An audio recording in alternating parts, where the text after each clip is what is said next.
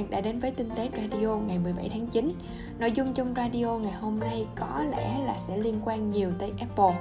Đầu tiên là một bài review về iOS 14 của Mất Duy Luân. Đối với anh thì iOS 14 không phải là một bản cập nhật lớn với iPhone. Những cái bổ sung mà có ảnh hưởng trực tiếp tới trải nghiệm hàng ngày của chúng ta thì không nhiều, giao diện cũng chẳng đổi mấy. Có những thứ update về quyền riêng tư thì khá là hay ho, và tính năng Picture in Picture đợi mãi cuối cùng cũng bật lên được cho chúng ta sử dụng. Đầu tiên nói về hệ thống widget và app library, không hữu dụng với anh Duy Luân. Đối với anh Duy Luân thì hệ thống widget mới không có nhiều giá trị khi mà đặt lên màn hình home. Nó chỉ làm đẹp màn hình này một chút thôi. Lý do chủ yếu là vì các app mà anh hay sử dụng được thiết kế tốt để kết hợp với notification và giao diện. Hiện tại với iOS 14 thì hệ thống widget mới chỉ đang hỗ trợ các app hệ thống chứ chưa áp dụng cho bên thứ ba, cho nên là những ứng dụng của bên thứ ba cần thì không đặt ra được. Tương tự thì chức năng gom app vào folder tự động của Apple gọi là App Library cũng không hữu ích đối với anh Luân. Khi cần tìm app nào thì chỉ cần vuốt cái thanh tìm kiếm xuống, gõ một hai ký tự là app đã xuất hiện rồi. Còn Picture in Picture và giao diện cuộc gọi mới là hai cái mà anh thấy hữu ích nhất. Đầu tiên thì chức năng chơi video Picture in Picture này thực sự đã có từ lâu rồi nhưng mà chỉ mới áp dụng cho iPad. Giờ thì iPhone mới cũng được dùng, chờ mãi mới được. Trong khi những chiếc điện thoại Android thì đã có từ đời nào. Và cũng liên quan tới trải nghiệm làm nhiều việc cùng lúc thì có cuộc gọi, giao diện hiển thị sẽ nhỏ hơn và không chiếm cả màn hình như là trước nữa. Như vậy thì bạn có thể dễ dàng làm tiếp những gì bạn đang làm không bị cản trở công việc. Và với anh Luân thì đây là hai thay đổi giá trị lớn nhất trong bản iOS 14, mặc dù nó chẳng có gì là phức tạp. Hơi tiếc là trong iOS 14 không có nhiều update dạng này. Tiếp theo đó chính là chú trọng vào quyền riêng tư. Chức năng thông báo khi mà có app nào đó đọc dữ liệu từ Clipboard là một cái hay ho. Vì nó giúp cho chúng ta thấy được là một số những hành vi của app mà trước giờ chúng ta không hề biết đây là một phần trong những cải tiến về quyền riêng tư mà Apple đã bổ sung cho iOS. Ngoài ra thì iOS 14 còn có thêm chức năng là ngăn không cho các web theo dõi bạn để phục vụ quảng cáo. Tuy nhiên, hiện tại chức năng này bị tạm hoãn ra mắt vì sự phản đối của Facebook và các bên phát triển app do ảnh hưởng nghiêm trọng tới doanh thu của họ. Và câu hỏi được nhiều người đặt ra nhất đó chính là tốc độ và pin thì như thế nào? Đối với anh Luân khi cảm nhận thì pin không đổi khác so với hồi sử dụng iOS 13, độ mượt cũng tương tự. Với anh thì trải nghiệm về hiệu năng của iOS 14 không khác mấy so với những cái trước, không có vấn đề gì để phàn nàn.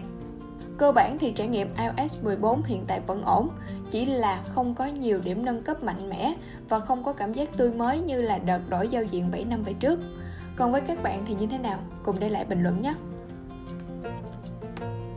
Bắt đầu sự kiện khuya ngày 15 tháng 9 thì Tim Cook đã nói ngay luôn Hôm nay chúng ta sẽ nói về Apple Watch và iPad. Xác định rõ luôn là không giới thiệu iPhone 12 Và sau sự kiện kéo dài 60 phút không hề có câu quanh Martin quen thuộc. Vậy thì tại sao lần này không có iPhone 12? Theo Mắt Năm A chia sẻ thì đầu tiên là do đại dịch.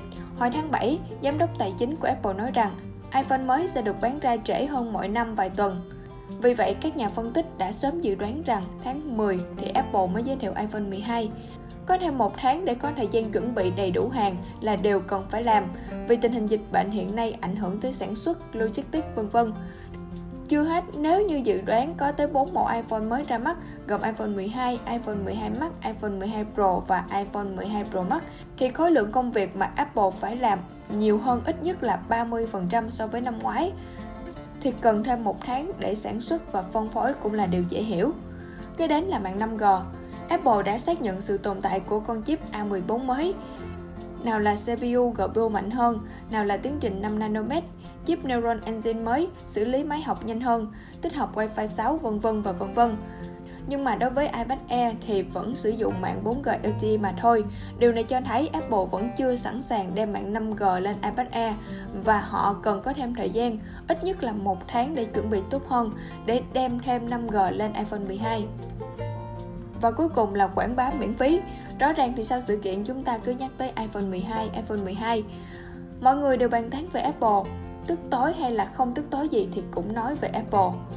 Một tháng sau khi iPhone 12 ra mắt thì lại có sự kiện.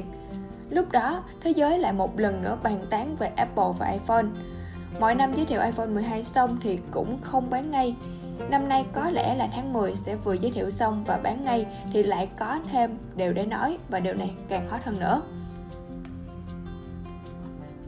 Với báo tiếng thì sau sự kiện, bạn ấy đã có một bài so sánh những chiếc iPad mới với những chiếc iPad cũ. Nhìn chung thì năm nay Apple không có thay đổi gì về thiết kế trên iPad mới Gen 8 so với iPad Gen 7 ra mắt năm ngoái. Vẫn là thiết kế cũ của iPad từ xưa tới nay.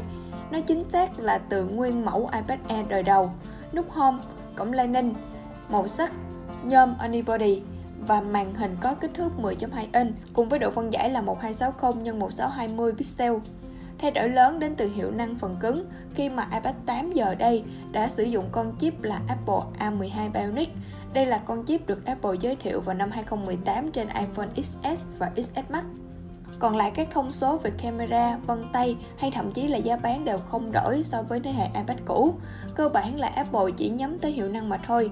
Theo cá nhân cũng có tiếng nghĩ thì đây vẫn là một sản phẩm iPad quá đủ và nhiều giá trị cốt lõi dành cho những người sử dụng thông thường trong việc giải trí hay làm việc, học tập hàng ngày. Còn với iPad Air 2020 thì đã chuyển sang thiết kế viền cân đối vuông vức như là iPad Pro 2018. Tuy nhiên, Apple đã thêm rất nhiều những màu sắc mới cho iPad Air năm nay để người dùng tha hồ có sự lựa chọn. Và đây cũng là lần đầu tiên mà sản phẩm iPad có nhiều tùy chọn màu sắc đến như vậy, cụ thể là có tới 5 màu sắc. Trong khi iPad Air 2019 vẫn còn xài thiết kế cũ, sau bao nhiêu năm thì cuối cùng iPad Air đã lột xác. Tuy không có nút home nữa nhưng iPad Air mới vẫn xài cảm biến Touch ID, được đặt ở phím nguồn mở khóa máy. Về hiệu năng thì đây là điểm giá trị nhất trên iPad Air mới so với iPad Air cũ.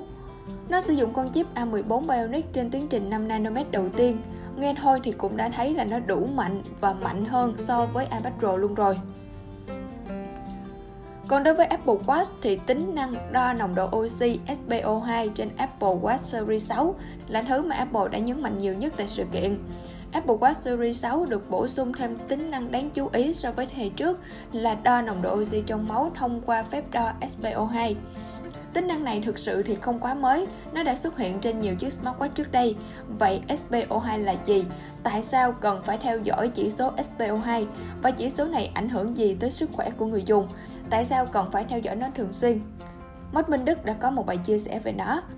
Cụ thể, SpO2 chính là tỷ lệ hemoglobin oxy hóa. Hemoglobin có chứa oxy so với tổng lượng hemoglobin trong máu. Người ta vẫn thường ví von SpO2 được xem là một trong những dấu hiệu sinh tồn của cơ thể, bên cạnh bốn dấu hiệu khác là mạch, nhiệt độ, huyết áp và nhịp thở. Chỉ số SpO2 bao nhiêu thì được xem là bình thường. Thông thường thì SpO2 từ 97% tới 99% được xem là chỉ số oxy trong máu tốt. SpO2 từ 94 cho tới 96%, đây là chỉ số oxy trong máu trung bình, cần thở thêm oxy. Từ 90 cho tới 93% thì là chỉ số oxy trong máu thấp, cần phải tham khảo ý kiến của bác sĩ. Còn nếu như SpO2 thấp hơn 90% là do thiếu oxy, thường xuất hiện ở những ca cấp cứu trên lâm sàng. Như đã nói thì SPO2 là một trong năm dấu hiệu sinh tồn của con người. Khi cơ thể bạn không đủ oxy, bạn có thể bị thiếu oxy hoặc là thiếu oxy máu. Đây là những điều cực kỳ nguy hiểm. Không có oxy, não, gan và các cơ quan khác của bạn có thể bị hư hại chỉ vài phút sau khi có triệu chứng này bắt đầu.